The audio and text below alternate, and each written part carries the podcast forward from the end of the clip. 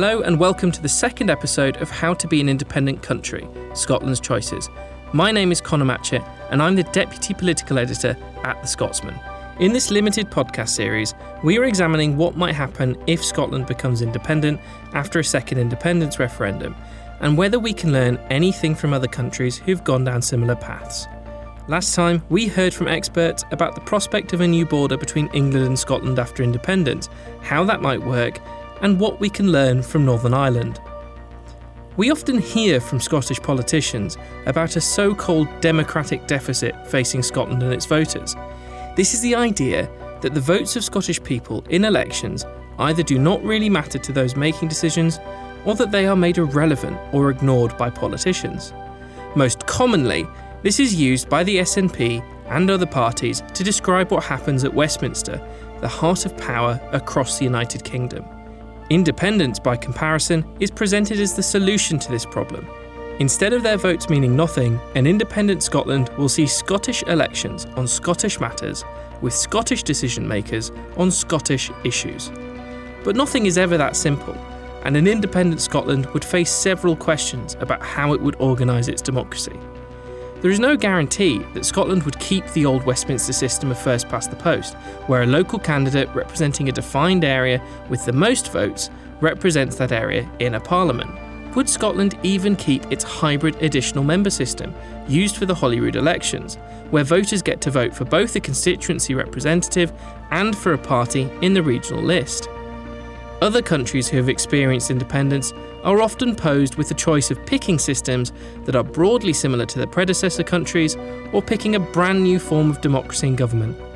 Alan Faulds, who runs the independent electoral website Ballot Box Scotland and who spoke to me from the Garden Lobby in the Scottish Parliament, explains.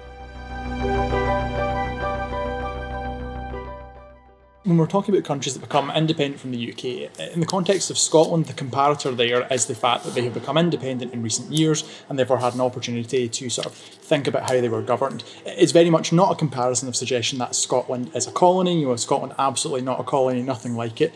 Quite offensive actually to suggest that be the case. So, so just to be clear, we're going to be talking about former colonies without suggesting that Scotland is one. It was a, a very enthusiastic partner in the British Empire and its various sort of heinous crimes, which is why, for example, very famous musical Hamilton is about Alexander Hamilton, founding father of the United States, Scotsman. First Prime Minister of Canada, John A. Macdonald, born in Glasgow. So that's that's not what the comparator is, but it is useful in terms of looking at what they've done.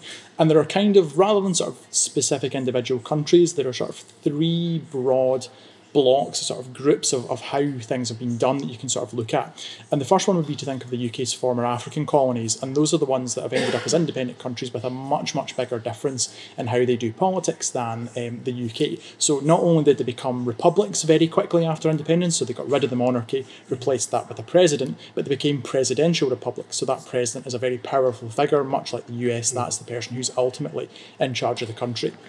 Um, some some exceptions there. So, for example, South Africa is basically a parliamentary system. They just call their head a president, but by and large, that's the situation. The second block you could think of are the South Asian, uh, former South Asian colonies. So, India, Pakistan, Bangladesh. So that became independent of Pakistan rather than directly the UK. Those are kind of sort of middle ground where very quickly after independence, again, they became republics. But they basically just slotted a president in where the monarchy used to be. So the, the Indian president fulfills a role basically equivalent to what the Queen does here. No real political power. That power is held by a, Prime Minister who's very strong, backed by a Westminster style Parliament elected via first past the post. Quite similar to what we have here, but just with a president at the top rather than a monarch. Again, exception there, Sri Lanka, it's a semi presidential system, so it's kind of in the middle of the two, but otherwise quite similar.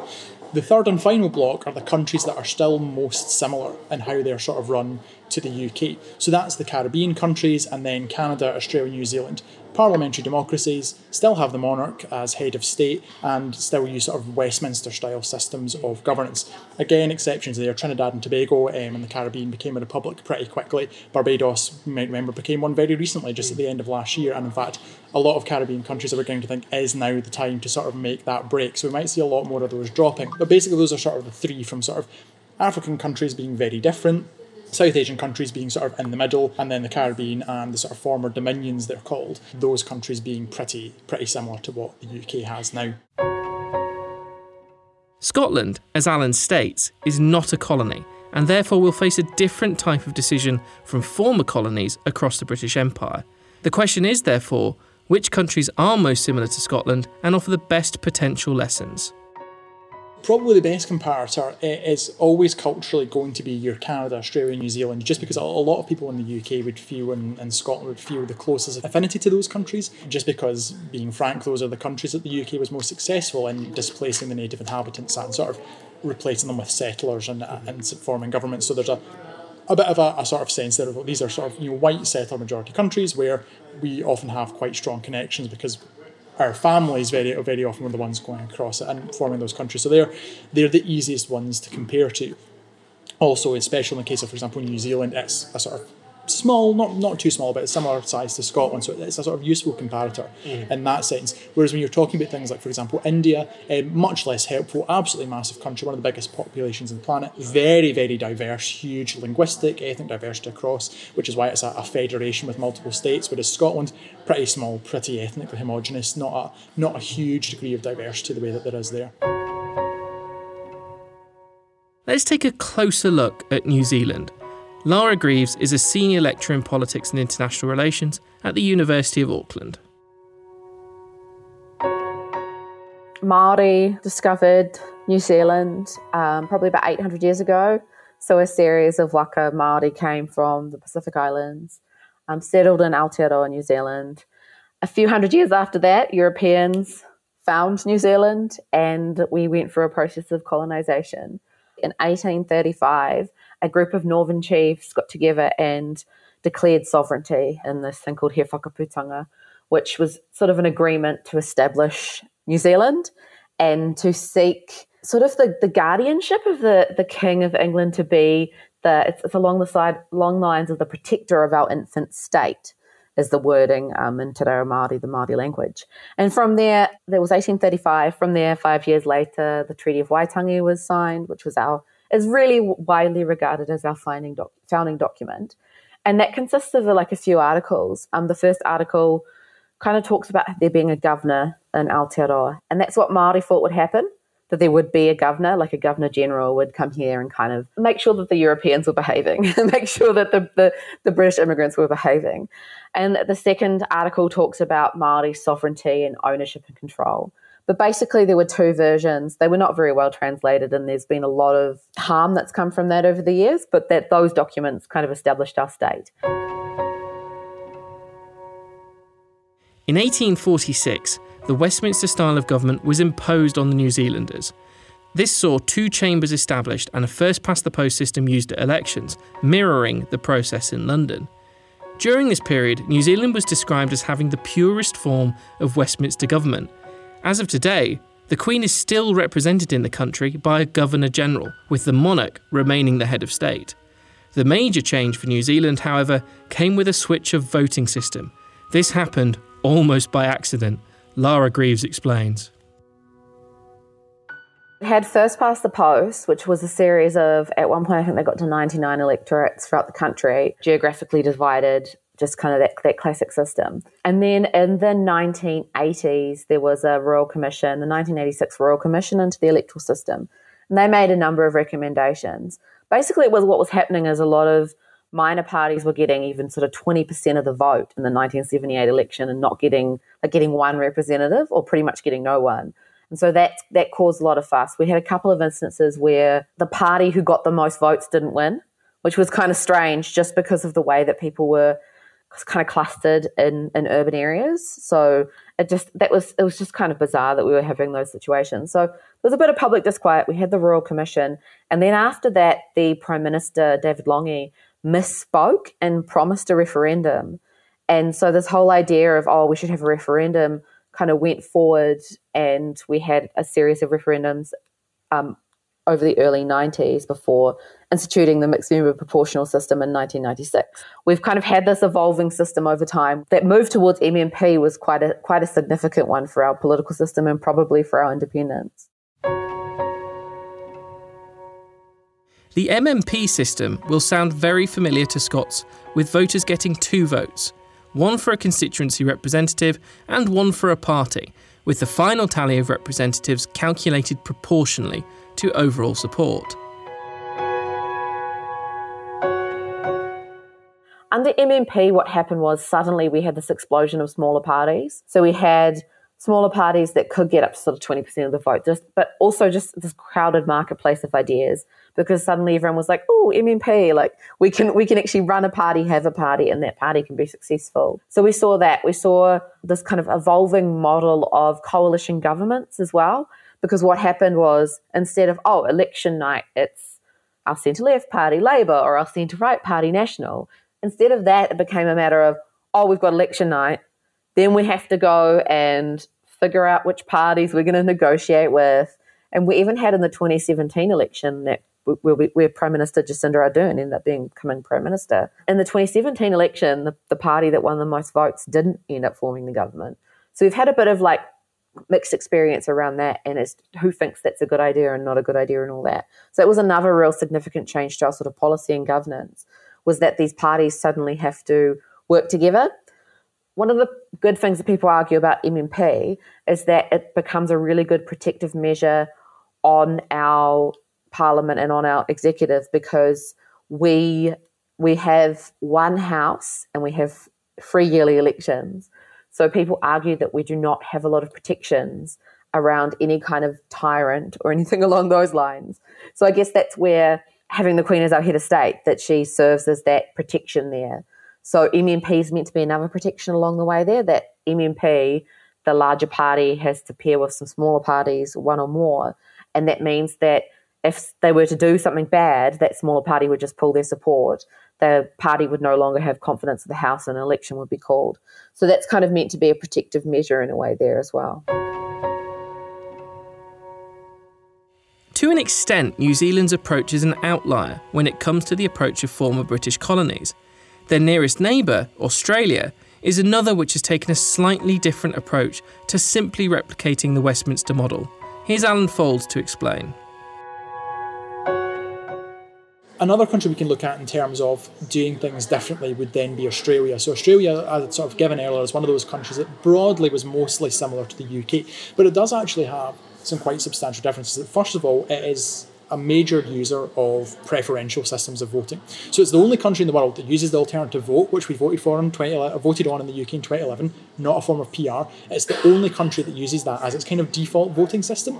And that arose not out of any sort of real democratic desire. People like, oh, do you know what? We should change the voting system because wouldn't that be better? It arose because in sort of the early days of the Australian Federation, the Labour Party, much like the rest of sort of the rest of the world, was growing quite strong, was beginning to win places, and there were two Conservative parties, and first past the post was sort of leading them to split their votes, mm. and they were distinct enough that they didn't want to merge into one formal party, but they also didn't want Labour to win seats. What did they do? They introduced the alternative vote in the hopes that that would help, you know, make sure that they would beat seats, beat Labour in those seats where you know they wouldn't they wouldn't split their vote.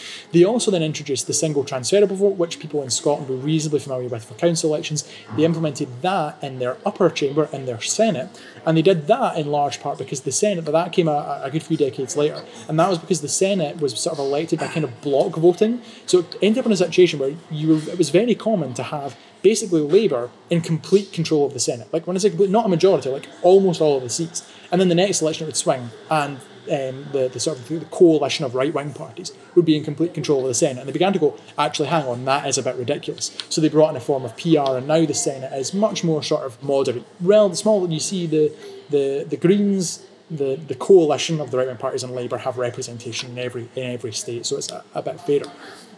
They're also an interesting one in terms of like thinking about questions that we've sort of we'll discuss at other points about a second chamber and that Australia is a federation, so it's got a second chamber on the uh, American model where it's a, equal representation for all of the states, and also where it's very very powerful.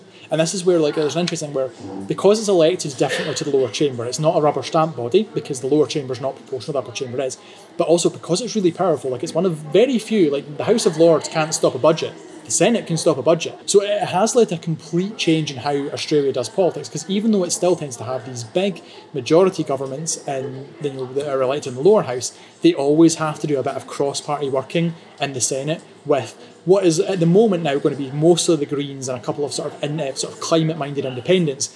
In the past, before they sort of reformed it, like all kinds of weird parties, like um, the Australian Motoring Enthusiasts Party, genuinely won a seat in the Senate once, absolutely bizarre. So they had to do sort of this kind of cross-party working. So it, it's an interesting one where it's, it's very similar to the UK. And it still follows that Westminster model. You've got a big single-party majority government, thinks it can do whatever it wants, but actually behind the scenes, elections are different, the Senate's different. So it has led to quite a, different way of doing politics.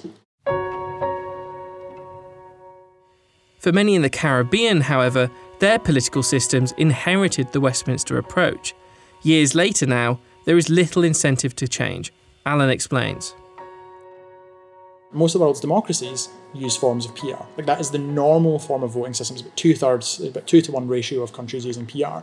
Most of the ones that don't are former British colonies. Kind of, they've inherited the British voting system, and that is not unique to former British colonies. France has just had its parliamentary elections. It uses a two round system. It's one of very, very few countries in the world that uses a two round system. Who are the countries that mostly use this system as well?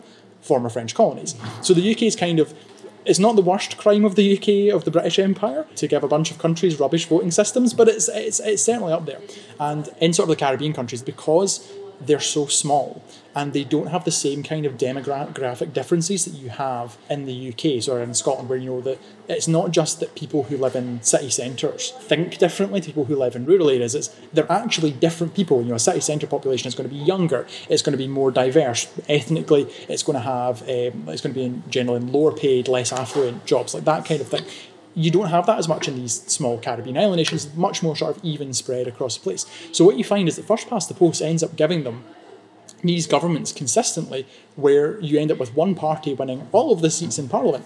And it's not that they're one party states, they've got opposition parties. It's not that they're authoritarian regimes where the opposition are for show, like governments, they're full democracies, government change regularly. It's just because they're so small and so like the, the diversity, the demographic diversity isn't there, that you just end up with one party winning all the time. Now, that's not great, is it? To have like a, a one party, I think Grenada's got elections this year and they've got a 15 seat parliament every single seat is held by the governing party. Now, that governing party could be replaced, but it's very easy to see why countries don't reform and replace first past the post and the way that you know in New Zealand said it had to have like unique circumstances because well if you've got 15 of the seats in parliament all 15 seats and you get 60% of the vote and your opposition got 40% you're not going to bring forward a bill to say, well, we should only have nine seats and they should get six. Like, none of your MPs are going to vote to make not just their colleagues out of a job, potentially they could be one of the six that loses out. So there's this like incentive for governing parties where they don't want to replace a bad voting system. Because sure, there are times when they're going to have no seats or very few seats, similar to the UK, you end up like underrepresented. But the times when they do win, when they do have the seats, they get such complete power that why would they give that up? So you can kind of see how these things, even where countries have sort of had an opportunity of becoming independent to look at how they do things, things have just stayed the same because why would you change when you benefit so much from power?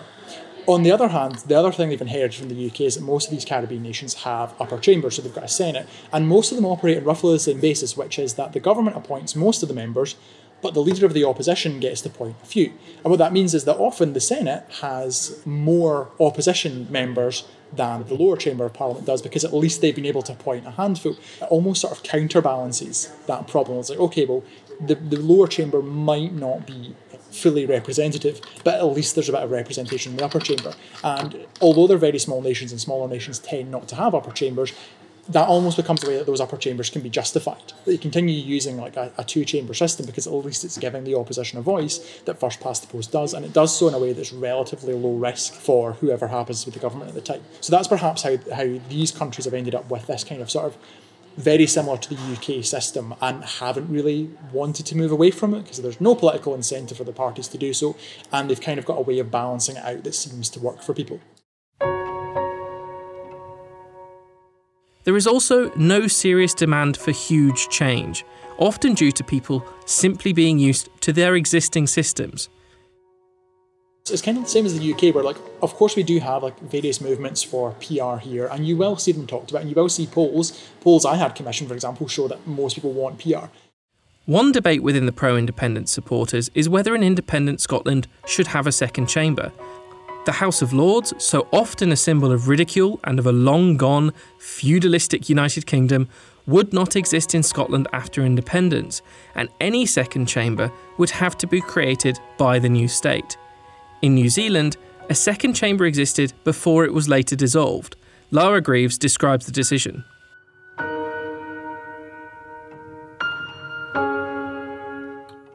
In the 1950s, in 1950, 1951, we actually disestablished our upper house. And generally, it was because our upper house was thought to be not very useful at all and really doing much. And then in the 1950s, I think various people thought we'd re-establish it, like making it up of a different way, and that just never really happened.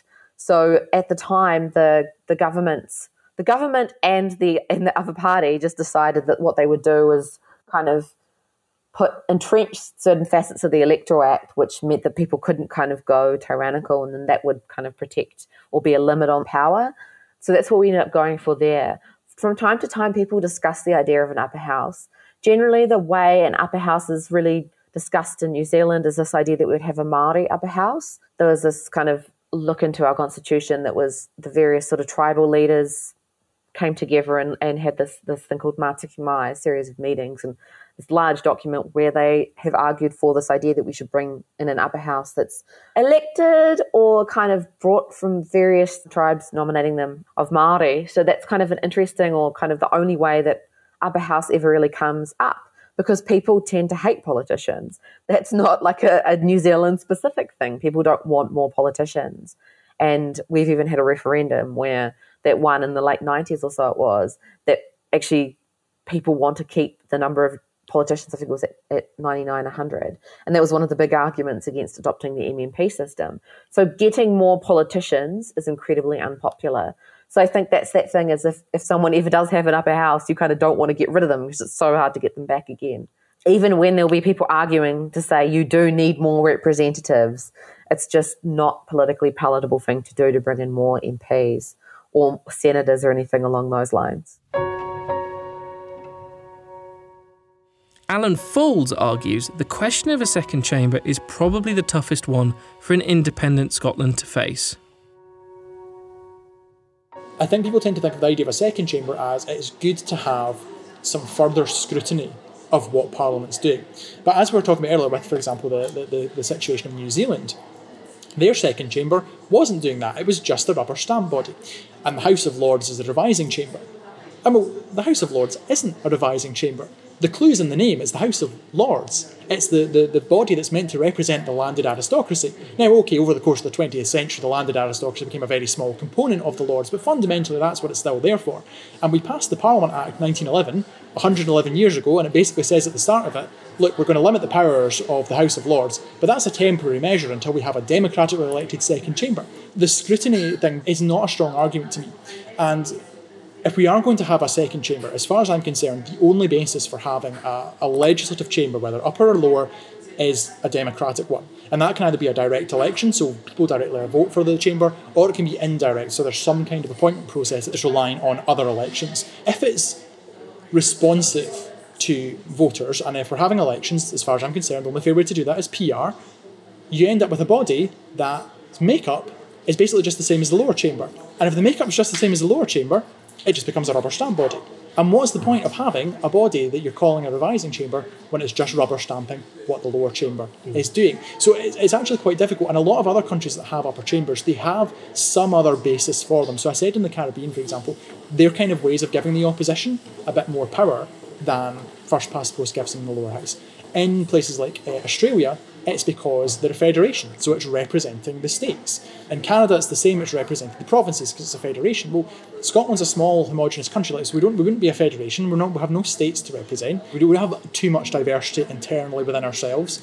Um, so some places that aren't federations have that kind of diversity, like, okay, it's still good to have an upper chamber um, that reflects some of the diversity. Like, it's very hard to see how we have an upper chamber that is both democratically legitimate and then isn't in that circumstance just just rubber stamping the lower chamber. So yeah, that's the one where people people really like to talk about it, but that's the one I see as the hardest possible change because what really is the rationale beyond thinking, hmm, don't we want to limit the power of government? And yes, we should always want to limit the power of government. That's a, a fundamentally important thing. But in a small country like Scotland, I don't think a second chamber's the best way to do that and isn't a particularly likely one to do that. But what about the head of state? It is no secret that mainstream nationalism in Scotland tends to be more Republican in nature than its Unionist counterpart. The question of whether Scotland would retain the monarch as the head of state post independence, therefore, may well concern some leaning yes. In New Zealand, the monarch remains the head of state, and as Lara Greaves explains, republicanism has rumbled on in the background rather than becoming a driving political force in the country. Republicanism in New Zealand's been quite interesting. We've never been as extreme as Australia on it. So Australia with the Gough Whitlam and the disestablishing of Parliament and all of that that happened, Australia had a referendum where republicanism ultimately lost, which naturally anything Australia does, New Zealand thinks about it because we're so close geographically. They're just there. Actually, a lot of us have family there. Like they're just there. Like we say we use the term across the ditch that they're just across literally like some kind of ditch. But so we always look to Australia as like a older cousin or sibling or something along those lines. And so we've dabbled in the idea of republicanism. The arguments were stronger a few years ago. There was sort of a monarchy in New Zealand and a republic in New Zealand, and they would have more arguments, and we haven't really heard from them in recent years. People tend to say we haven't heard from them in recent years because of the sort of like Prince William, Prince Harry effect, and like, you know, all the glamour and the royal tours and all those sorts of things. But I think probably the reality is, is the public kind of just don't know that much about our constitution and don't think about it a lot. We don't have civics education in schools. We've got a new New Zealand history curriculum coming in in the next year or two because actually, in a way, that's part of our independence as well as learning our own histories. And we don't learn our own histories unless the school teacher just really loves it. We've been learning European histories and British histories. So that's not, and American histories. So that's not been particularly good for our constitutional conversations, I have to say. I think the republicanism in New Zealand tends to poll, you know, it's close. Like if we did have a referendum, it would be close, I think, um, at the moment. I think it would come down to what the model, the alternative model that would be proposed would be.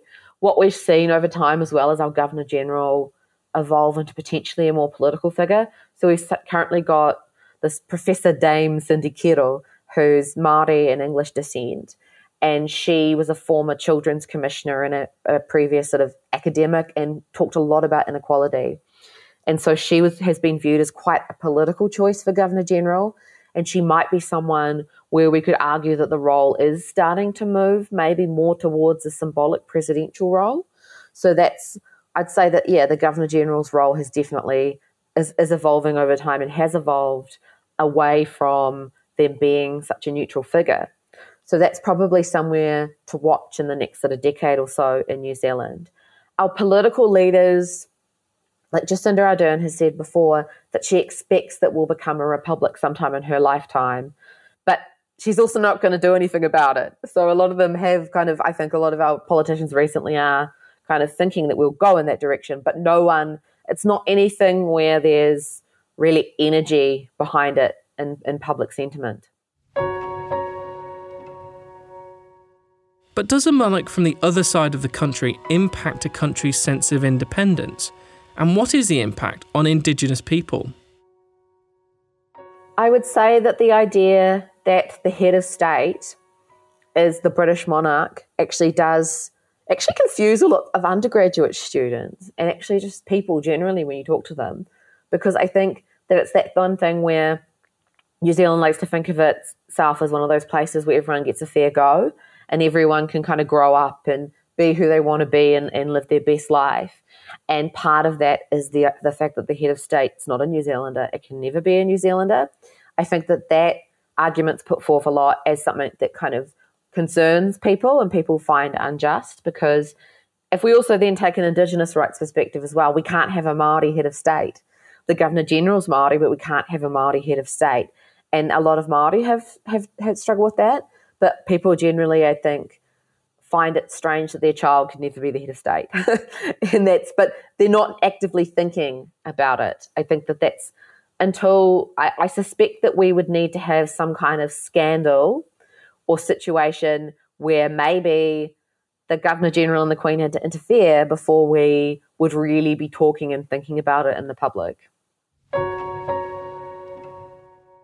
What about elsewhere in countries formerly part of the British Empire and still part of the Commonwealth? Scotland is not a colony and the situation is very different. I think the sort of question of becoming a republic or not is where that is clearest. So when we talk about becoming a republic in a Scottish context or in a wider UK context, because of course this is a, we can have that, we can do that as part of the United Kingdom. There's supposed to be United Republic in that case. It's very much a, a basic sort of one of, of democratic principle of you know, do we think in the 21st century we should have a hereditary figure as our head of state. It's purely a matter of democracy. And whether you like the monarchy or not, and I don't think it would surprise any any followers of Ballot Box Scotland, given my fondness for fair and representative voting systems, that I don't think an unelected hereditary monarch is a great thing. Whether you like them or not, the monarch is very much part of Scotland and the UK's history and story. They are our monarch. You know, the UK only exists because a, a Scottish monarch, James VI, inherited the English throne. It took another hundred years after that to actually form the political union, but that was kind of the, the thing. And that is very different to the former, the UK's former colonies, where if you think of especially India, especially the former African colonies, continuing to have the monarchy and continuing to have the British monarchy at the head of their country as their head of state after independence was just unthinkable because that wasn't to them just like, oh, this is part of our history. It's Like, no, this was a symbol of foreign oppression that this foreign country had come along and installed them. And ah, yes, you know, um, India now belongs to the Queen, like, which is obviously a ridiculous idea. Well, it's about that that old Ed Izzard line. You can't claim us. We live here. Like, it, like, of course, that was ridiculous. So they had a much bigger incentive to break with the monarchy and to bring in, whether it was a presidential system where the president has power or parliamentary republic with the president's a figurehead like the Queen. Either way, they're like, look, if we're going to have a figurehead, it's going to be our figurehead. Why on earth would it be your figurehead? That's just bizarre. So that, that incentive is very different for Scotland than it is for those former colonies because we don't have that same sense of breaking with something that's a foreign imposition. Again, very much not a foreign imposition. This is, is our own. It is very much native to the country. For Scotland, however, it feels likely that it would retain the Queen as head of state, even if it became independent. I think that discussion about uh, about a republic is kind of it's ongoing at the moment as the Queen at the moment gets on a bit. We're beginning to see some more of that discussion about should the UK as it stands be a republic. I think the public are further ahead of that than many politicians are. A lot of politicians who themselves support the Republic, perhaps not so keen to say that in public because politicians who support the monarchy seem to present it as like the most beyond the pale policy you could possibly have. It's like, well, hang on a minute. Most of the most of the democracies we are friends with don't have monarchs. Like, are you really suggesting it's like sheer evil to, to support a republic? It's a bit strange, but yeah, uh, it's a discussion that's happening now, and I think we'll probably sort of pick up the pace in sort of the, the continuing sort of twilight years of the current monarch. Um, but certainly it would be one of the things I think would end up top of the agenda if Scotland did vote for independence because the SNP have been very sort of softly, softly, very cautious on on that as a sort of their don't scare the horses approach. And the Greens, of course, have very much been like, hey, independence, is a great opportunity for us to do things like get rid of the monarchy. That would be fun, wouldn't it? So that could be one where we might not see ructions before a vote, but after a vote, as sort of there's discussion on you know, setting up an independent Scotland's constitution, that's where you might see sort of more more sort of explicit and public divisions between folk on the pro independence side as to, to what we do vis-a-vis a republic.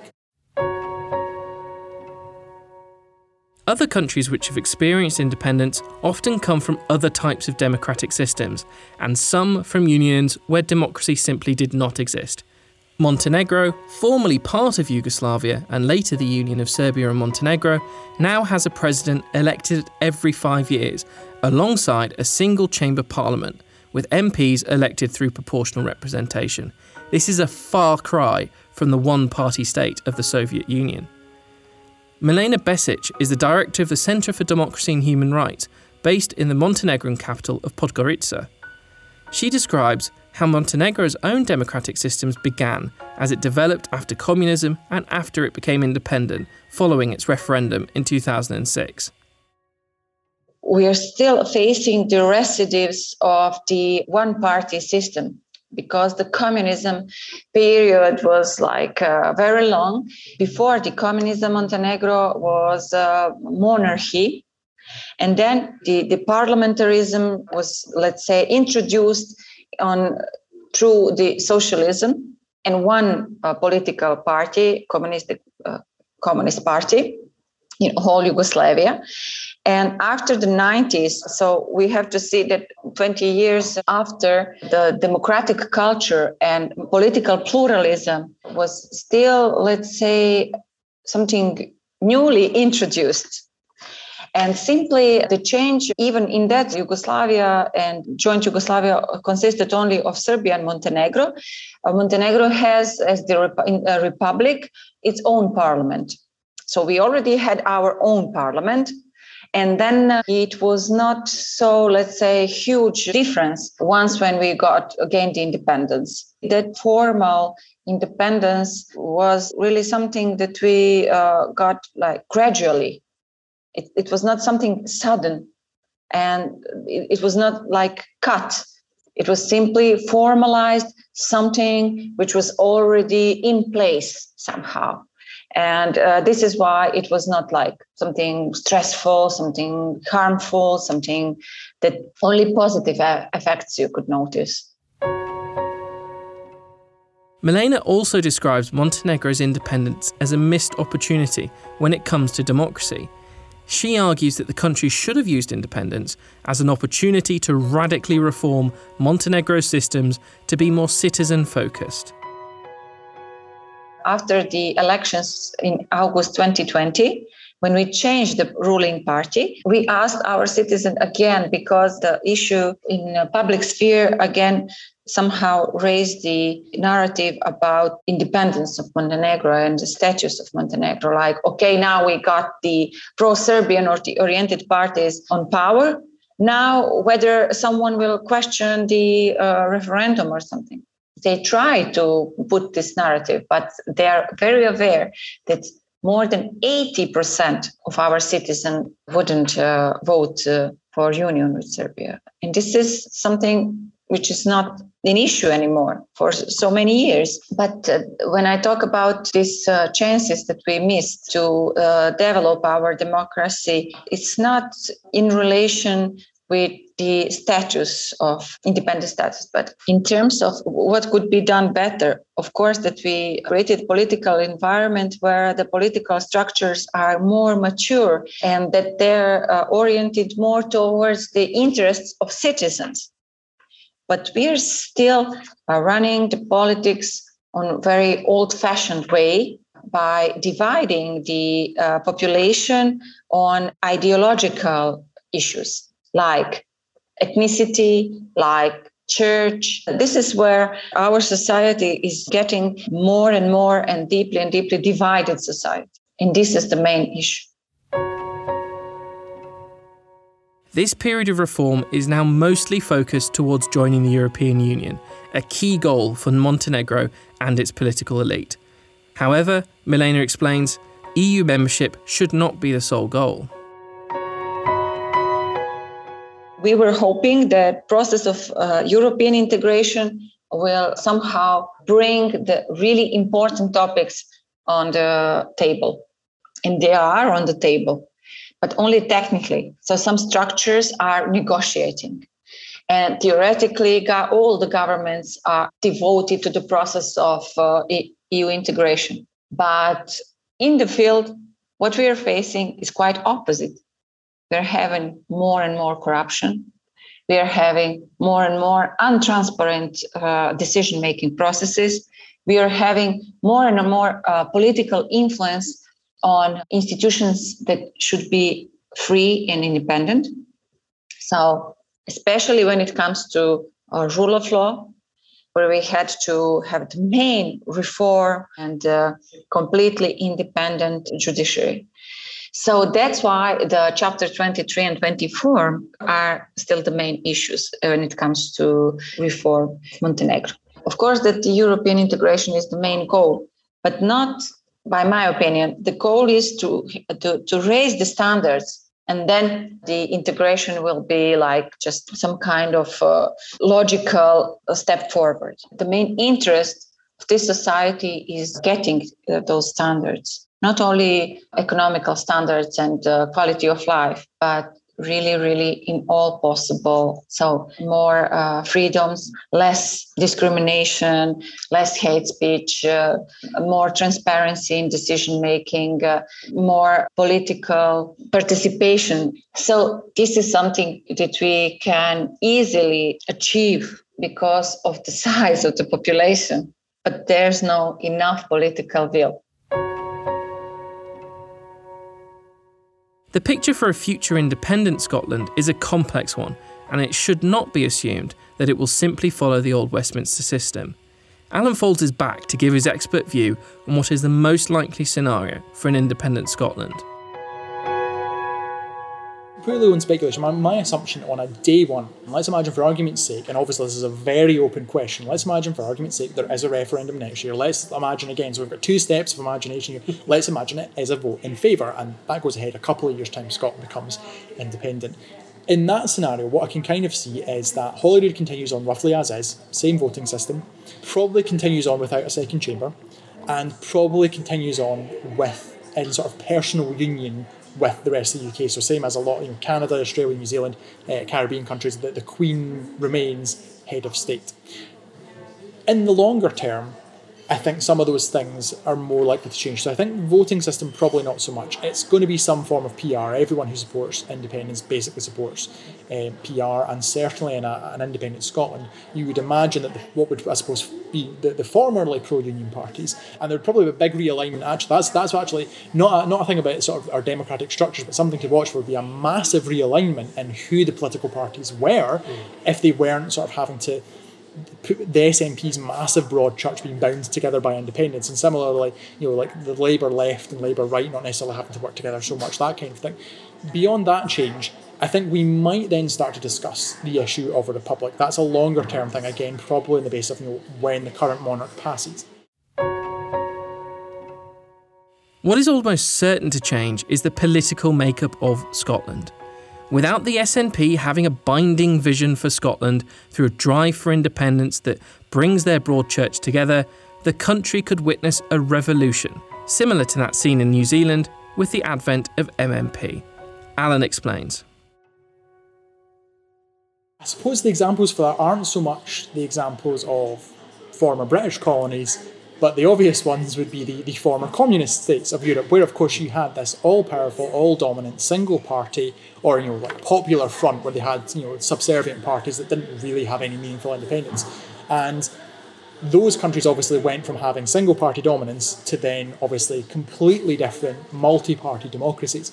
And often, in cases actually, if you think of, for example, the likes of Lithuania, the party that formed the initial government were these also kind of like these broad coalitions of sort of opposition forces that wanted democracy, wanted independence, and then you get a couple of elections in, and that justification is no longer there because, because the country's independent. So these are obviously very different circumstances of going from a non-democratic society to a democratic one. In Scotland, we're going from democracy to democracy. But there are perhaps some parallels there in terms of thinking, well, once the thing that binds together the movement for independence goes away, there's going to be change. If we go back to New Zealand, obviously when they adopted PR, that came very, very long after they'd become independent. It nonetheless did show a really substantial change in their politics. Like it's still the case that Labour and National are the two big parties, but in between that election in 1993, where they voted in a referendum that they definitely wanted PR, but they also did it at the same time as voting for their last ever first past the post parliament. In that parliament, the two big parties, National and Labour, were just constantly losing members because those members were splitting off and forming their own new parties and going, well, we're going to form a party that's to the left of Labour because now we have the freedom to do that. Mm. And you're probably, well, we're going to form a party that's uh, to the right of the Nationals because we can do that now. And those parties were initially sort of represented in Parliament and they've kind of now sort of narrowed back down to you've got those two big parties and then you've got the Greens who have a sort of a lot, capture a lot of the left of Labour energy and you've got ACT, the association of like consumers and taxpayers, which captured a lot of sort of the right wing energy from National. So you did have that kind of realignment. It was really, really dramatic at first, and I expect that if Scotland were to vote for independence, we'd see something similar in that sense of really dramatic realignments of. You can think of folk in the SNP who wouldn't necessarily be out of place in the Conservatives were it not for independence. If Scotland to vote for independence and that dividing line is removed, you might see some interesting movement between parties. And again, similar to the SNP and Labour, I think I'm not the first political commentator, I'm not the last to say that there's not really meaningfully that much between them beyond the fact that governments feel constrained and oppositions have blue sky thinking. Again, you might see that some of the sort of phony war between people who otherwise agree on everything that might lead to forming a new party. So that that to me is kind of like the most fascinating hypothetical is what on earth happens to our political parties? You know, are we going to see Anas Sarwar, and Nicola Sturgeon? Are, we, are they going to be in the same political party, like uh, if, if Scotland becomes independent? Because that could happen. Are we going to see Fergus Ewing and Douglas Ross in the same political party? Like, that kind of stuff would be really interesting. But it's also important to our democracy, but it's it's not a structural thing, and it's hard to predict ahead of time. It would be fascinating. All of these things always are. The question of how our democratic systems would work in an independent Scotland is a very live one. However, whether voters will demand certainty on voting systems or on the head of state is not clear, and it's possible that Scotland will merely continue on using the same system it has had in place for decades. These decisions, however, do have consequences, and independence could be an opportunity to radically rethink Scottish democracy but it could also lead to the wrong decisions being made to the detriment of citizens. Next week on How to Be an Independent Country Scotland's Choices, we discuss one of the biggest questions posed by the 2014 independence referendum currency. You can find out more about this series each week in Saturday's edition of The Scotsman and online at scotsman.com. How to Be an Independent Country Scotland's Choices is produced and hosted by me, Conor Matchett, and edited by Kelly Crichton.